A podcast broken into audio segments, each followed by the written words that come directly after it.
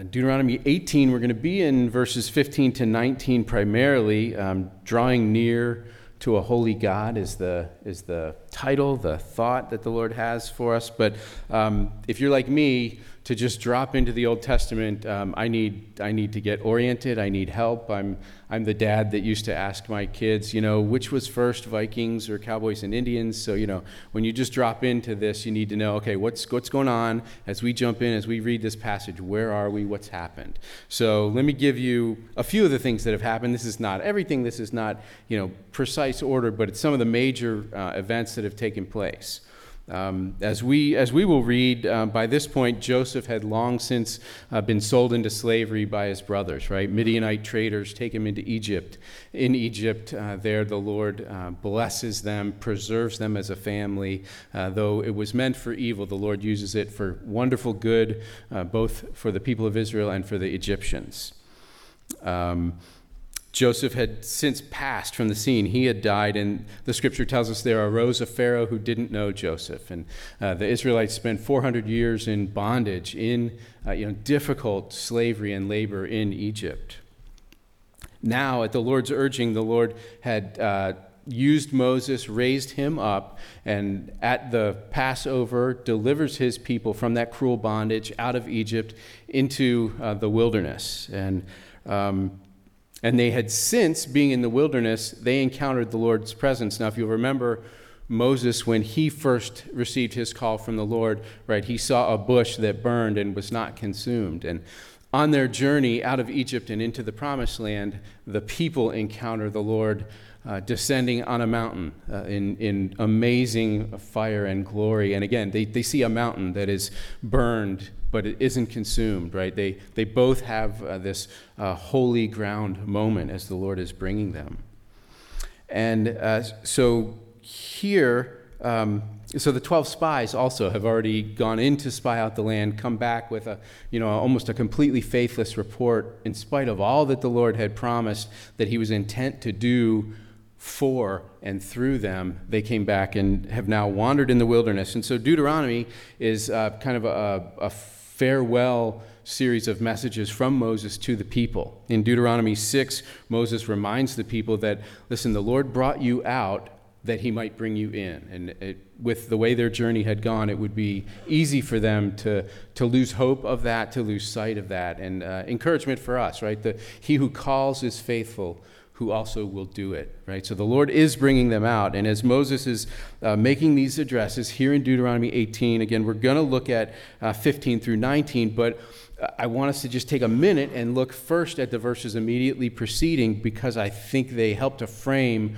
what the Lord proclaims here. It's an amazing prophecy that, um, that we're still experiencing, you know, the, the incredible impact of in our day. Um, so if you look in uh, Deuteronomy 18, starting in verse 9. I won't read all of it, but it basically charges the Israelites that when they are brought into the land, that they are not to fall into the practices and the pursuits of those around them. They're not to look to understand uh, their place and their provision and their supply from all of the really broken and fallen ways that the people in the land uh, had, had been used to, right? Not, not following these abominations, none who uh, pass their children through the fire or practice witchcraft or soothsaying, right? And so the Lord is calling them to be a unique group of people among the lost, and, um, and that's a challenge. We're going to see that. So, idolatry, as they had come out of Egypt, if you remember, uh, the Lord had judged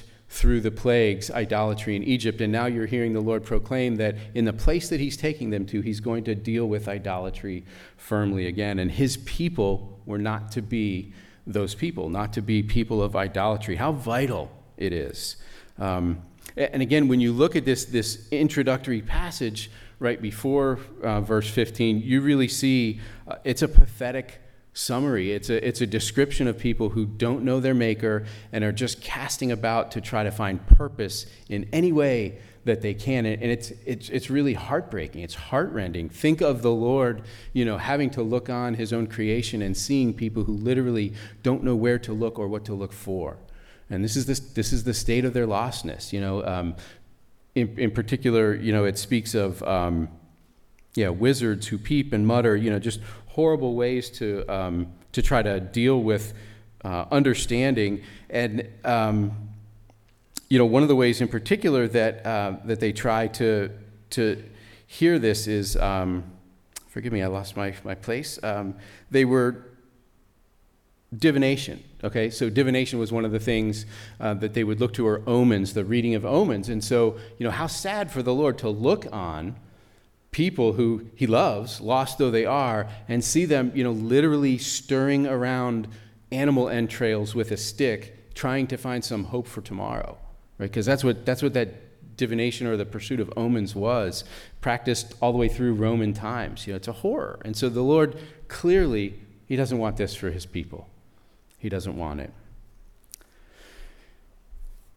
So it's, it's a reminder to us, it's a powerful reminder um, that, that we need to be led by his power, right? Just like his people coming out of Egypt are called to be completely different, we're called to be completely different, right? Among the people whom we sojourn. We're not called to take our direction, uh, to, to set our sights on our hopes in the things that the people who are lost around us are looking to, right? We, we are a called out people as well.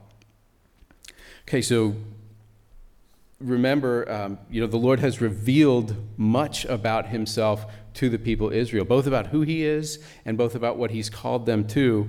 But what, he's a, what the Lord is about to speak now in this context, in this context of don't follow the practices of the people there, what he's about to declare um, is a greater need that, that, that, they are not seeing yet, that they don't understand. And I, I want us to remember that just knowing who the Lord is by encountering it, encountering him in his word or just knowing what he's asked us to be and do, that alone doesn't set us in right standing before him.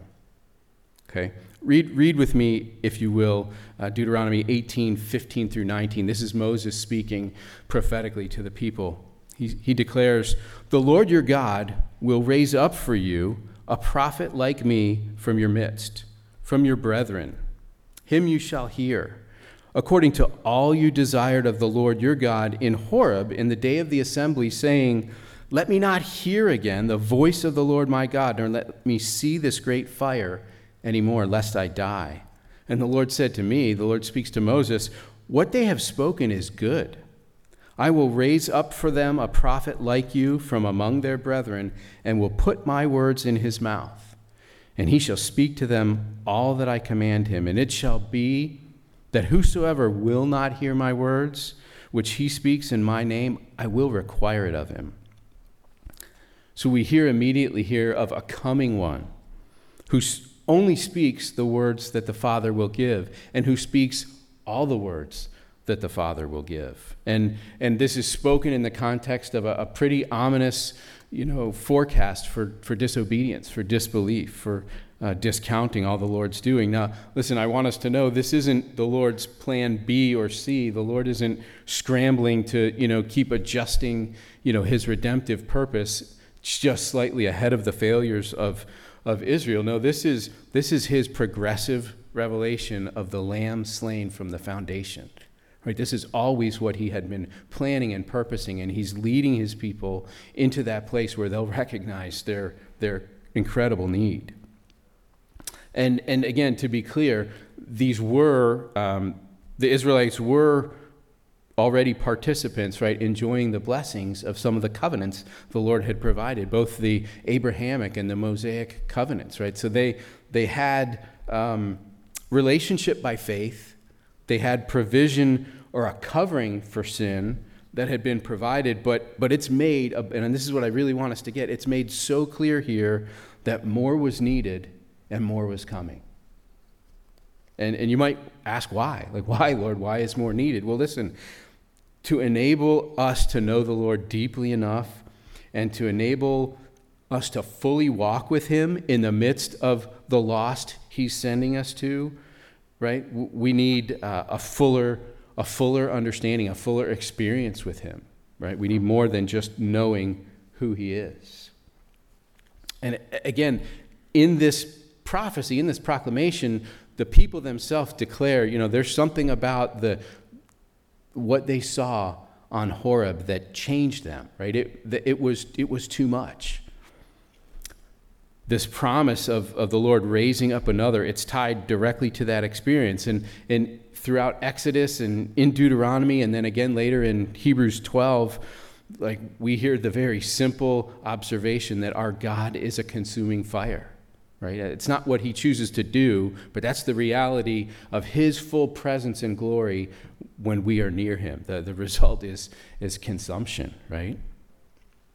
Earlier in Deuteronomy, uh, Moses recounts to the people that time. He's kind of recapping it for him and reminding them of what that experience was like. In Deuteronomy 5, um, starting in verse 23, he says, When you heard the voice out of the darkness while the mountain was blazing, with fire, all the heads of your tribes and elders approached me, and you said, Behold, the Lord our God has shown us his glory and greatness.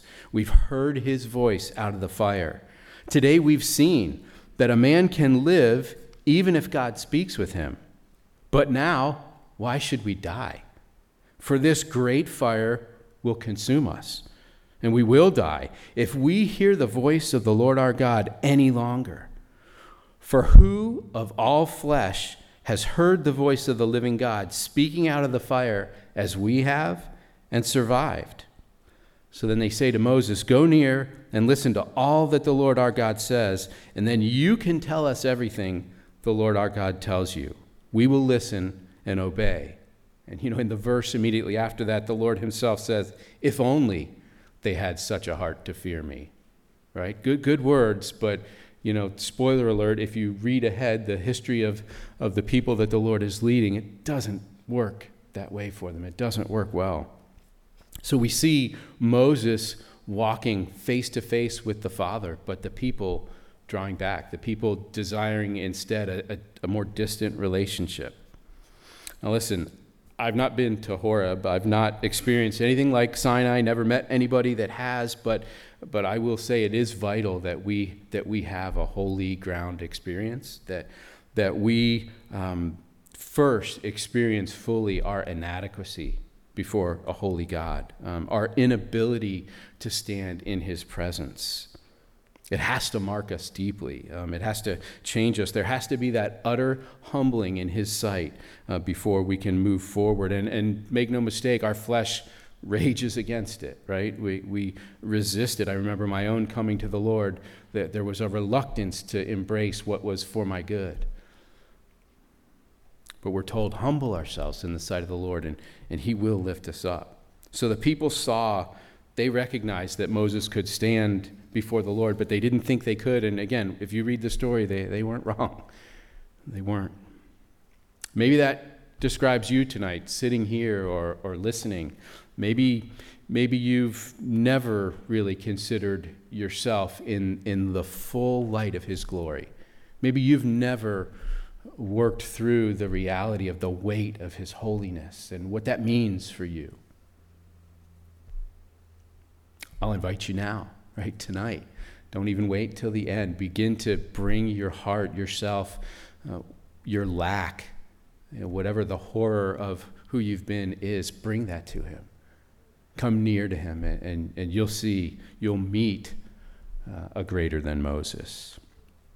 Well, listen, for those of us who are in Christ, you know, oddly, so sadly, in, it, so often it seems like we can uh, lose sight of his utter holiness. Now, I'm not saying that as, as spirit filled believers we should cower in his presence, but somehow enjoying grace over a period of time, we can, we can grow um, distant from the reality of who He is. You know, and, and, we have to remind ourselves, this reminds us, um, you know, we have to hearken back to that scene because the Lord hasn't changed. His, his character, His nature hasn't changed. What's changed is another prophet who's been sent. That's, that's why we can draw near. That's what's changed for us. But who He is hasn't changed. And, um, you know, maybe, maybe some of us have at times become overly comfortable or overly familiar with who He is, with all He is. And, and we need to hearken back. We need to remember. Listen, this, um, this passage reminds us that, especially for those who are, are far off, uh, who, or who are maybe still in their sin or still uh, keeping a distance from the Lord, um, it's actually a, a, a really sane thing to do uh, to fear that presence, right? As, as the people of Israel do here. It's, it's the, the Lord Himself says in this passage, what they've said is good. That's kind of strange, but He said it's good, and then He makes provision uh, to meet the need of those who, who won't come, who can't draw near. Listen, Jesus told us in, in John chapter 3 everyone practicing evil hates the light and does not come to the light lest his deeds should be exposed. And so that's, that's just the truth that to, uh, to hear directly from the Lord, to um, set our fallen nature near to his beauty and glory, it's devastating. It is devastating. So that hiding is the right thing. And again, that's not because the Lord is unkind, it's not because he's harsh, um, it's not because he's vengeful. It's just because he is a consuming fire. That's the, that's the result of being near him. He dwells in, in unapproachable light. And so no, no disobedience or depravity or selfishness can endure being in his presence. And, and we know so well that he turns his face from the Son on the cross. Why? Because my sin is on him, right? Because that, that can't be in his presence. And so the cry of the Messiah of forsakenness is because of this. It's because it can't be in his presence. And so it's dealt with, it's punished fully that we might draw near.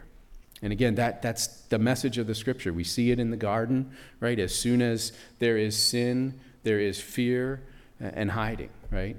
We see it here in Horeb. And, and as we read ahead, listen, I don't want to, it's hard to bridge this much time, but when the Lord brings things to a conclusion, when His grace and mercy for a lost planet has run its course, when so much of His prophetic promise to shake people awake has, has gone past.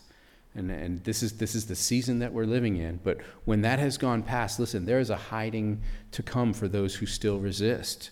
Revelation chapter 6 says, starting in, in verse 15, And the kings of the earth, the great men, the rich men, the commanders, the mighty men, every slave and every free man hid themselves in the caves and in the rocks of the mountains, and said to the mountains and rocks, Fall on us, hide us from the face of him who sits on the throne and from the wrath of the Lamb. For the great day of his wrath has come, and who is able to stand? Right? And so, so most of us spent time um, prior to knowing the Lord, even if you were raised in a godly family, you, you spent time hiding from the reality of His holiness. Ch- thinking maybe if I choose to never really find out about Him, or if I just don't think about it, it'll all you know, work out okay. And by His grace, He's penetrated that for, for those of us who believe. He's made Himself known.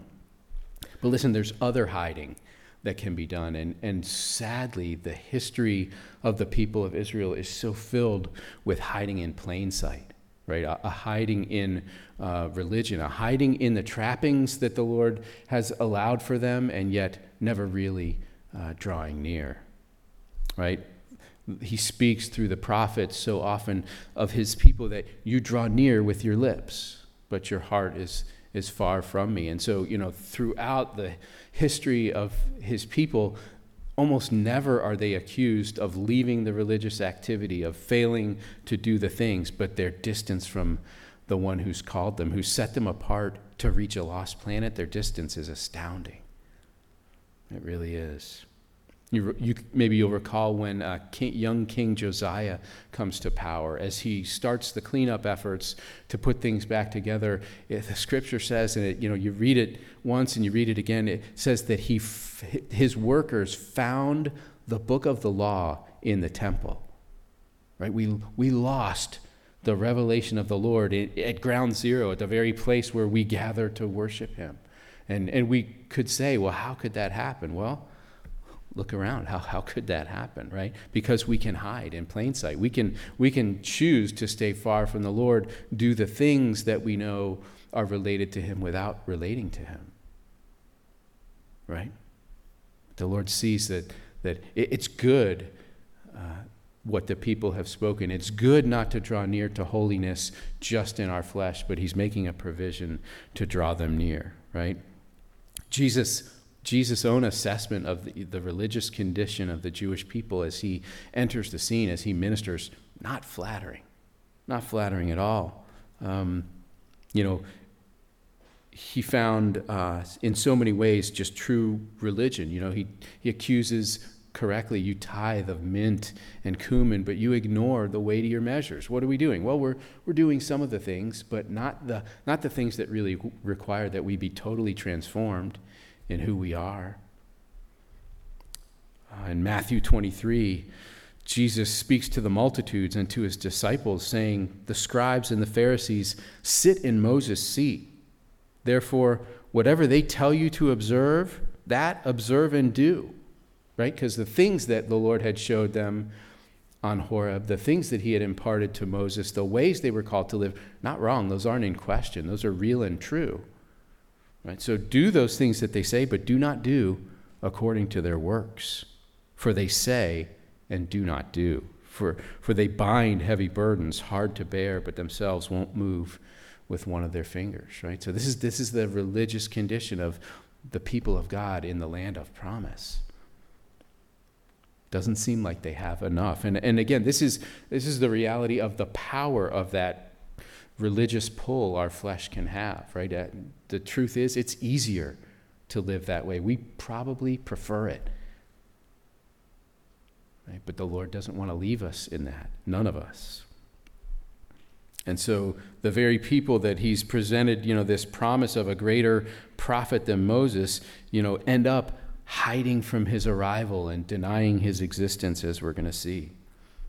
And, and just to jump back to, to us today, you know, the Lord's commitment to us, his bride, the bride of Christ, is still one of complete holiness, right? He proclaims that he will purify us, that he will present us to himself holy and blameless, without spot or wrinkle or any such thing. He, he will accomplish his desire to make us presentable in his sight and to make us authentic to a lost world, right? As ambassadors, what, what profit is it to have ambassadors who don't look like the country they're from, but look like the place they've been sent?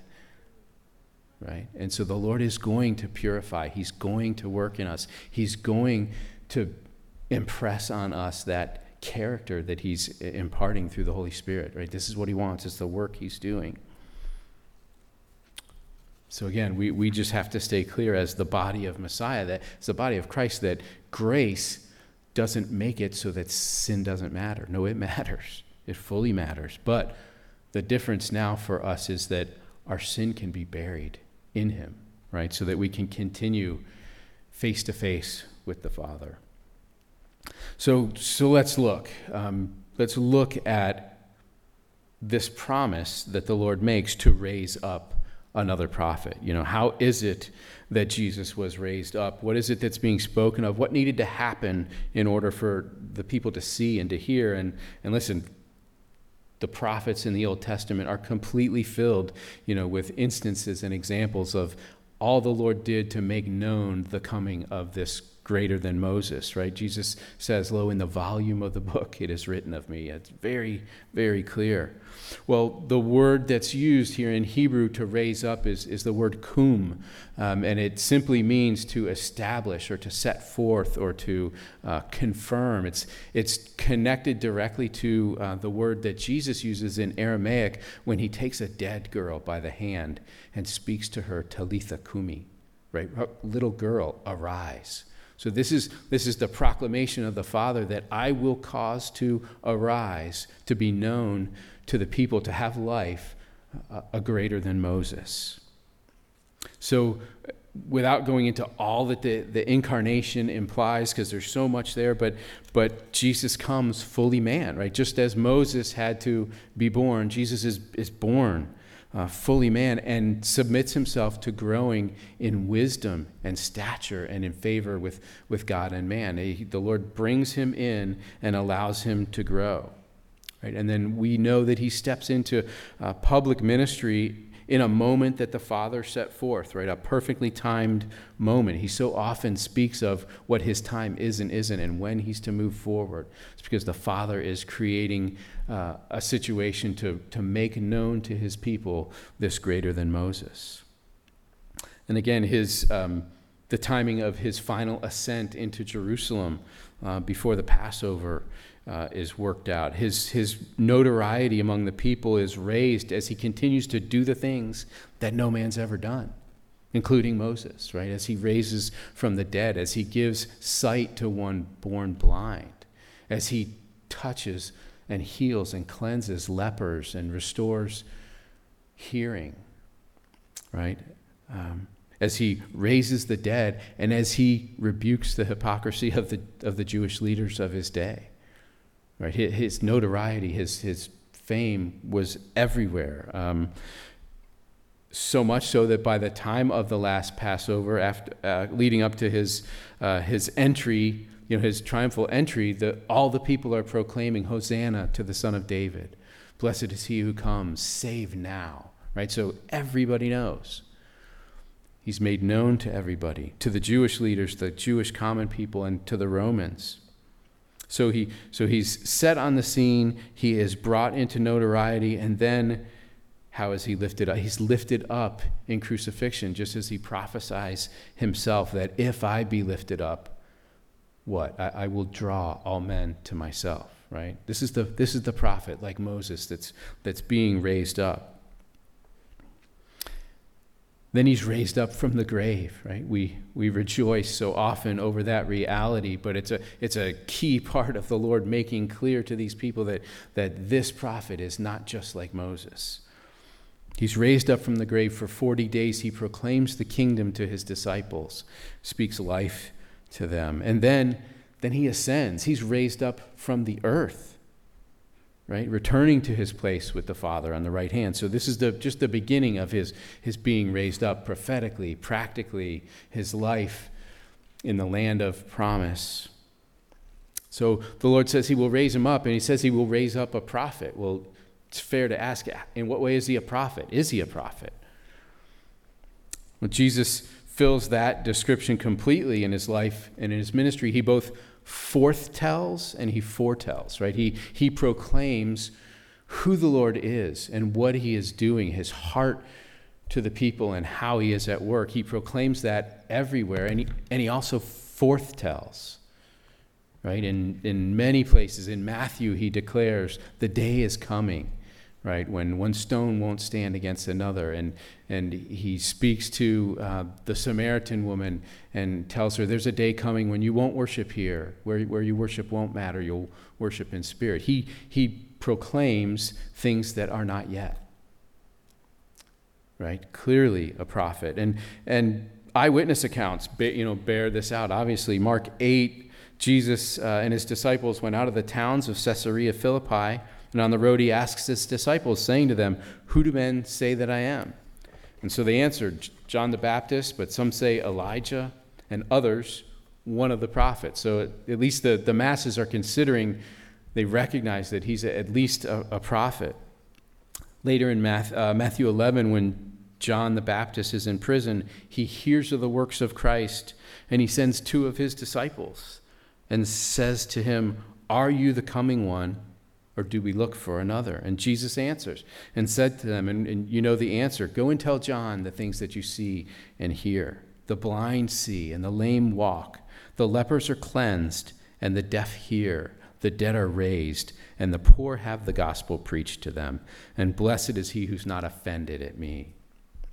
Right? And, and Peter in, uh, in Acts chapter 3 and the whole chapter is such an amazing account but in in 322 Peter says for Moses truly said to the fathers the Lord your God will raise up for you a prophet like me from your brethren.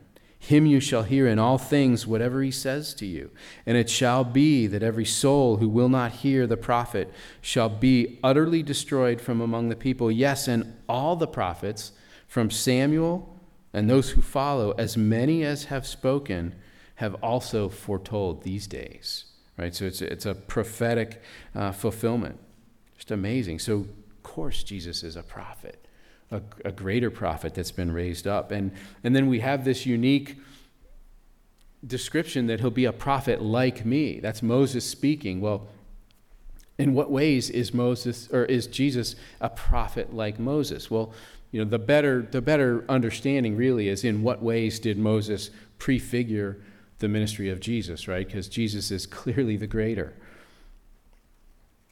Right? And, and again, this is this is important that this is what's used here as a singular pronoun that's referenced. It's not talking about just the Lord will raise up a prophet, because we know the Lord raised up a host of prophets to minister to his people, to carry them along, to preserve their place and, and to provide for the coming of the Messiah, right? But, but this is not talking about Isaiah or Jeremiah or Ezekiel or Daniel or Hosea. This is, they, they were prophets, they were faithful men who proclaimed. But listen, when you read them, you would not come to the conclusion that these prophets, the, the Israelites, heard, right? They, they didn't listen. Listening to the prophets, not, you know, Israel's long suit, sadly.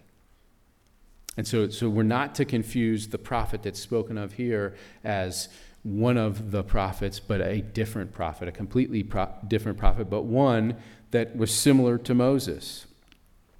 Listen, at the end of um, at the end of Deuteronomy, uh, after Moses actually passes, there's a few chapters that are appended, the scholars believe, by Joshua after Moses leaves the scene. And in, in one of them, already Joshua speaks, it says, But since then, since his passing, there has not arisen in Israel a prophet like Moses, whom the Lord knew face to face right? So this is, this is a different prophet and one whom, who, who will have a relationship that's unique. The Holy Spirit leads the, the author of Hebrews to declare that God, at various times and in various ways, spoke in time past to the fathers by the prophets, has in these last days spoken to us by his Son. Right? So, so what are some of the ways that, uh, that this prophet is, is like Moses? Well, both are Jewish men. Both Moses and Jesus are Jewish men. Okay, it's okay to say duh. But you know, Jesus himself proclaims that salvation is of the Jews, right? So that shouldn't surprise us. He's working through the people he's called to himself to purify, to reach a lost planet. Of course, that's where this prophet will come from. Moses, in Moses' case, he's a, a, man who is called to bring God's freedom and release from that earthly slavery and bondage, right? And, and to teach the people the beginnings of how to walk with the Lord, how to walk with a holy God, how to walk corporately. In Jesus, you know, he addresses the far greater need. He purchases our freedom from slavery to, to our sinful flesh and our slavery from the enemy of our souls right? The very one who's held fallen men captive to do his will, right? That's one way that, that they're similar. Also, Moses and Jesus were both spared death as infants. Now, this isn't, you know, the Jewish people weren't called to just look for similarities in people who were born and lived because wouldn't that be, you know, interesting? No. Why, why, the reason they were both spared death is because as, as we've seen so frequently as Troy's leading us through Genesis, because the enemy is so consistently looking to exterminate the seed, to, to disrupt the, the holy line, to prevent the Lord's proclamations from coming to pass, to, to, to curse with barrenness those who were called to, to give birth so that the redemption would come to pass. So it shouldn't surprise us at all. They're, they're both pillars of the Lord's plan of redemption. Of course, the enemy sought to do that. And we know in Moses' case that there was a, a decree throughout the land that the Israelites who were um, reproducing far too quickly were to, they were charged with putting their little ones to death. Hebrews 11 says, By faith, Moses, when he was born, was hidden three months by his parents because they saw he was a beautiful child and they were not afraid of the king's command. And similarly, Jesus' birth, like that prophet Moses, was contested and uh, he, he is spared death, right? As the Magi come on the scene and they bring gifts, uh, Matthew tells us in Matthew 2 um, that after they deliver their, their gifts of worship to, to the child and the family, he's two at this time, it says, Then being divinely warned in a dream that they should not return to Herod, they depart for their own country another way. And when they leave, the next verse says, Behold, an angel of the Lord appeared to Joseph in a dream, saying, Arise, take the young child and his mother, flee to Egypt, and stay there until I bring you word, for Herod will seek the young child to destroy him. When he arose, he took the young child and his mother by night and departed for Egypt, and was there until the death of Herod, that it might be fulfilled, which was spoken by the Lord through the prophet, saying, out of Egypt I will call my son. And I, just love the, these moments of the Lord's sovereignty where the very thing the enemy has purposed to destroy, prevent, or, or bring to a close, the Lord demonstrates his power by causing that to be actually a fulfillment of what he had already declared. Right? That, sh- that should so encourage us. No weapon formed against us will prosper when, when our focus is the salvation that the Lord has called us to share, right? The Lord is at work.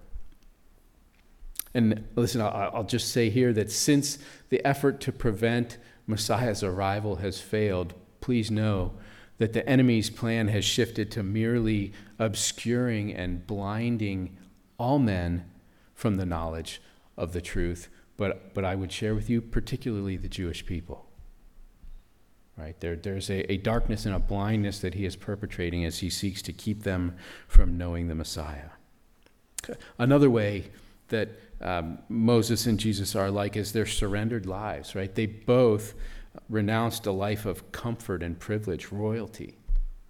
Right? Moses, as he matures, Hebrews 11 tells us, by faith, when he came of age, he refused to be called the son of Pharaoh's daughter choosing rather to suffer affliction with the people of God than to enjoy the pleasures of sin, esteeming the reproach of Christ greater riches than the treasures in Egypt, for he looked to the reward.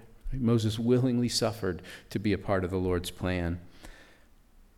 And Jesus, we know, you know how much greater was his condescension to come down, right? Moses traded royalty to hang out with some, you know, beaten down slaves, you know, some, some worn out, um, weary servants. Jesus, how much, how much more has he left to tabernacle among us, right? To, to leave the, I mean, we can't comprehend what it was for him to leave the blessing, the rightness, the righteousness of being an active part of the Godhead in the way that he enjoyed in the Father's presence. We can't comprehend what it was for him to leave that to make salvation possible for us, right? So they, they sacrifice so much. And we have to take note that, you know, following Jesus' call is going to cost, isn't it?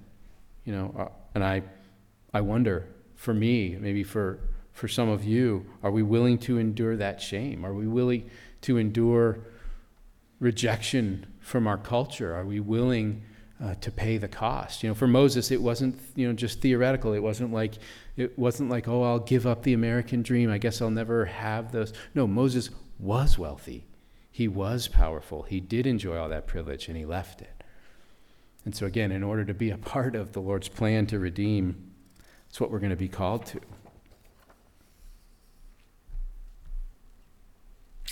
And again, both uh, initially experienced rejection as well from the very people they were sent to deliver. Uh, you know, why is that? That, that? that those drowning in sin are so resistant uh, to the salvation that's sent them.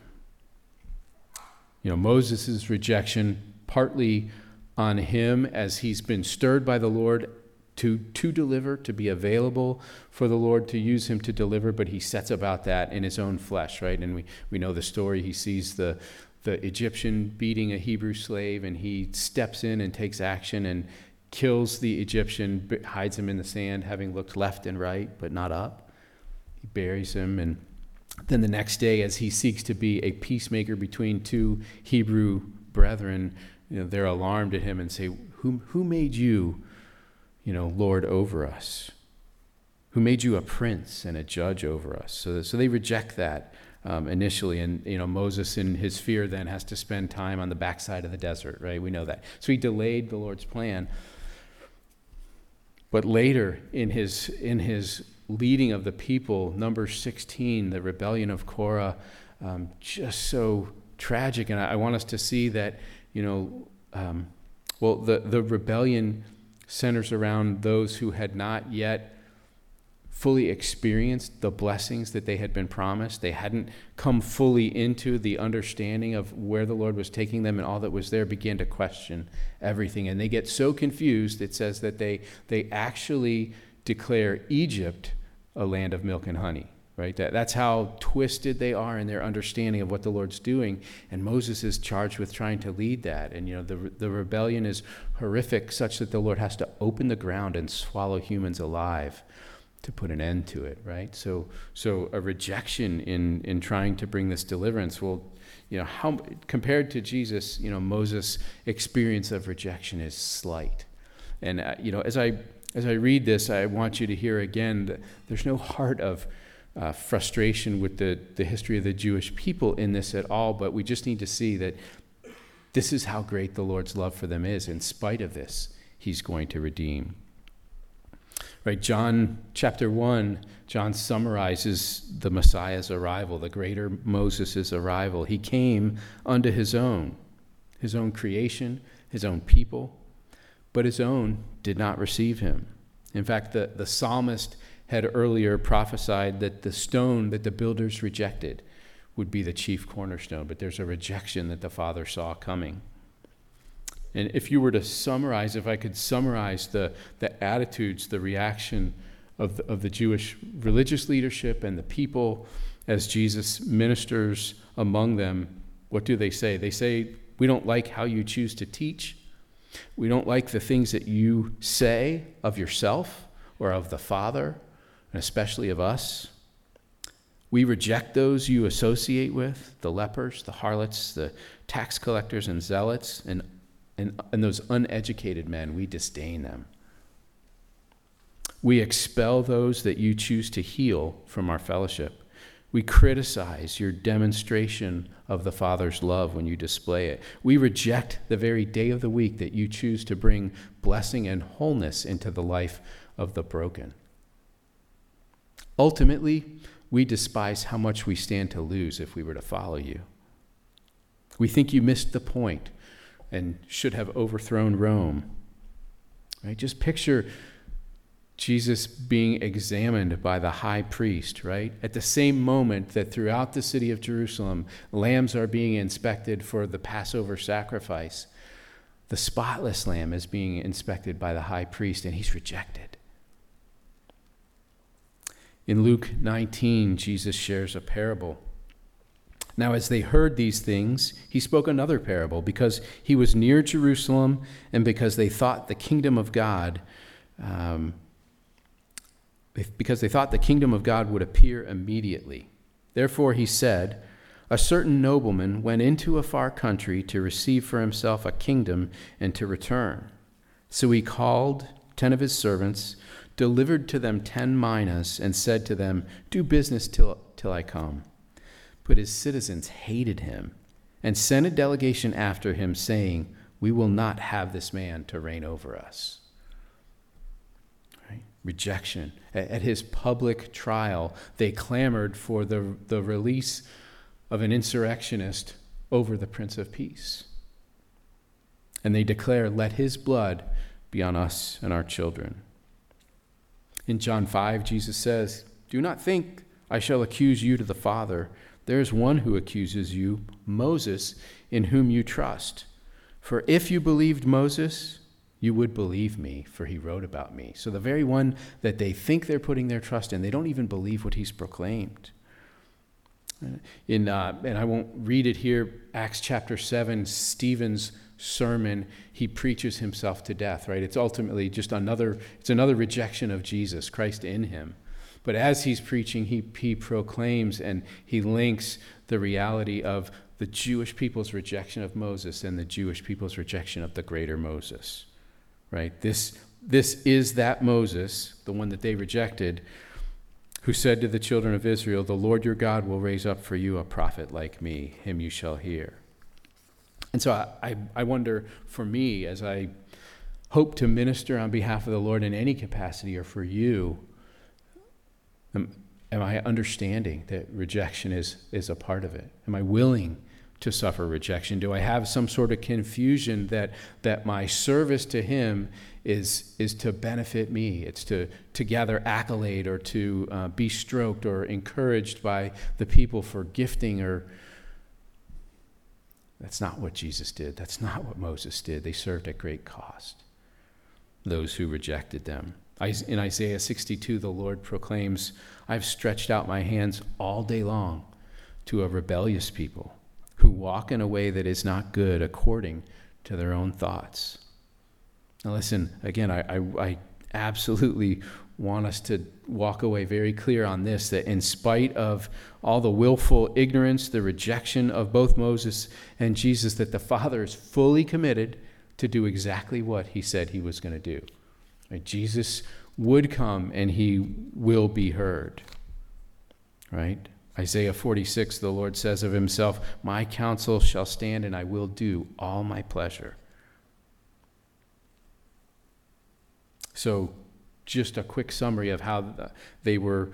Um, how they were used of the Lord similarly. Moses witnessed the Father's provision of manna from heaven, and the greater Moses, Jesus, comes to present himself for us, the bread of life.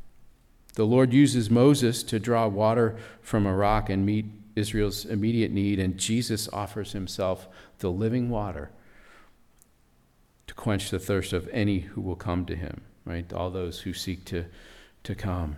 Moses stood between the people and God to minister, um, and Jesus comes and becomes the sacrifice that allows us to walk with a holy God face to face. So clearly, Jesus is that greater Moses. But listen, the, the most challenging part of the verse is uh, the declaration from the Father, Him you will hear. The Father restates that expectation in, in Matthew um, 17. It's also in Mark's account at the Transfiguration. Jesus takes some Jewish men up onto Mount Hermon, and he's transfigured before them. The scripture tells us his face shone like the sun, and his clothes became as white as the light. And behold, Moses and Elijah appeared to them talking with him. Then Peter answered and said to Jesus, Lord, it's good for us to be here. If you wish, let us make three tabernacles one for you, one for Moses and Elijah. And while he was still speaking, behold, a bright cloud overshadowed them, and suddenly a voice came out of the cloud, saying, This is my beloved Son, in whom I am well pleased. Hear him. Right? Peter, Peter stumbles into another holy ground moment here. Right? as he's with Jesus, there's the ability to be in the presence of the Lord, but, but it's because of Jesus. It's not because of Peter. Um, and, and Jesus, when that is spoken, it says the disciples heard it, they fell on their faces and were greatly afraid, afraid. And Jesus touches them and says, Arise and do not be afraid.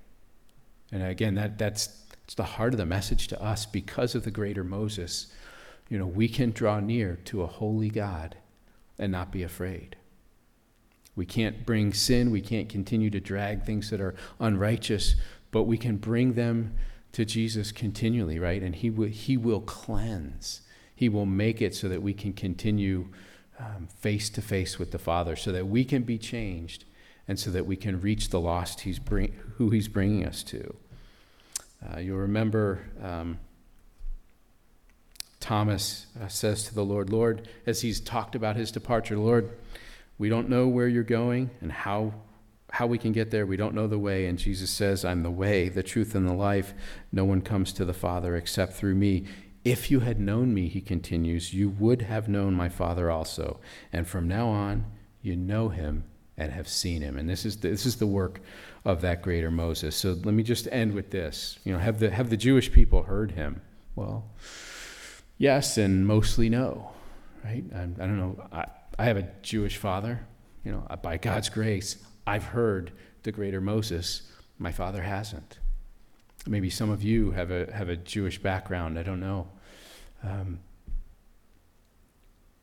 but this prophecy is such an anchor of hope uh, and faith for us that we know that this is what he will do. He is faithful to accomplish all he's purposed, and it's yet ahead. Listen, we know that you know almost every believer in, in the early church were, were Jewish, and at Pentecost, 3,000 are added, and then by the time Paul ends up speaking to the to the um, believing elders in Jerusalem in Acts 21, he, Paul tells of all that the Lord had done through him uh, to reach the Gentiles, and they rejoice. And then it says, And when they heard it, they glorified the Lord, and they said to him, You see, brother, how many myriads of Jews there are who believed. And the, the word myriads, I can't tell you how many zeros it is, but it's no small number, right? So, the, so yes, there are, there are Jewish men and women who have embraced the greater Moses. Absolutely. Today, and, and there's always been a remnant. The Lord's never failed to keep for himself a righteous remnant who have responded to his call.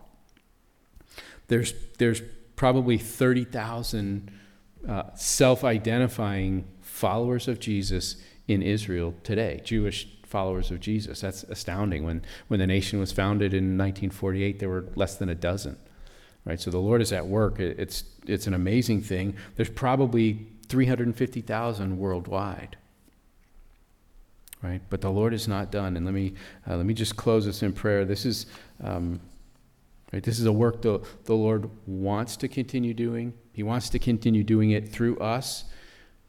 Certainly, He wants to bring Jew and Gentile alike. Uh, but I, I, just want to lead us in prayer. The worship team can come up. I want to lead us in prayer that um, that the Lord would do this work in our midst, that we could, that we could call on these promises of Him to uh, reach those who He's proclaimed He will reach. Right? That it's, it's, a, it's a proclaimed time that is coming, it's a work that He's doing, and uh, I want to be a part of it. I want to see Him do it here. So pray with me, if you will. Father, we, um, we're just humbled by. Uh, the, the scope of all that you're about, Lord, uh, your power, uh, your sovereignty, your love, Lord, your plan uh, to call out for yourself a people and uh, to bring the lost to yourself, Lord, and that you would use uh, any of us in that capacity, Lord, is overwhelming. Lord, we, we want to uh, fully walk with you. We want to see you for who you are, Lord, holy and lifted up, Lord. And yet we don't want to fear. We want to draw near. We want to be changed, Lord. Pray that you'd continue to work in each of us, Lord. Make us uh, useful vessels in that work, Lord. And, and we want to rejoice, Lord, in faith and in hope that, uh, that you will make yourself known to Jew and to Gentile alike, Lord.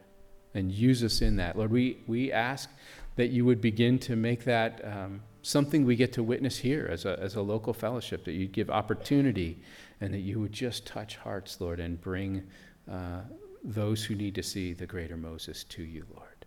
Open eyes, open hearts, work in power. Father, we, uh, we recognize that you've declared that uh, this faith you've given us, the filling of the Holy Spirit you've given us, the relationship you've provided us face to face with you is, is to provoke uh, Jewish people to jealousy, Lord. Let that be true of us, Lord. Let us so know you, so reflect you, so enjoy and so boldly proclaim you, Lord, that there would be a jealousy that draws. Lord, we love you. We just entrust this work to you in that name of Jesus, Lord. Thank you for it.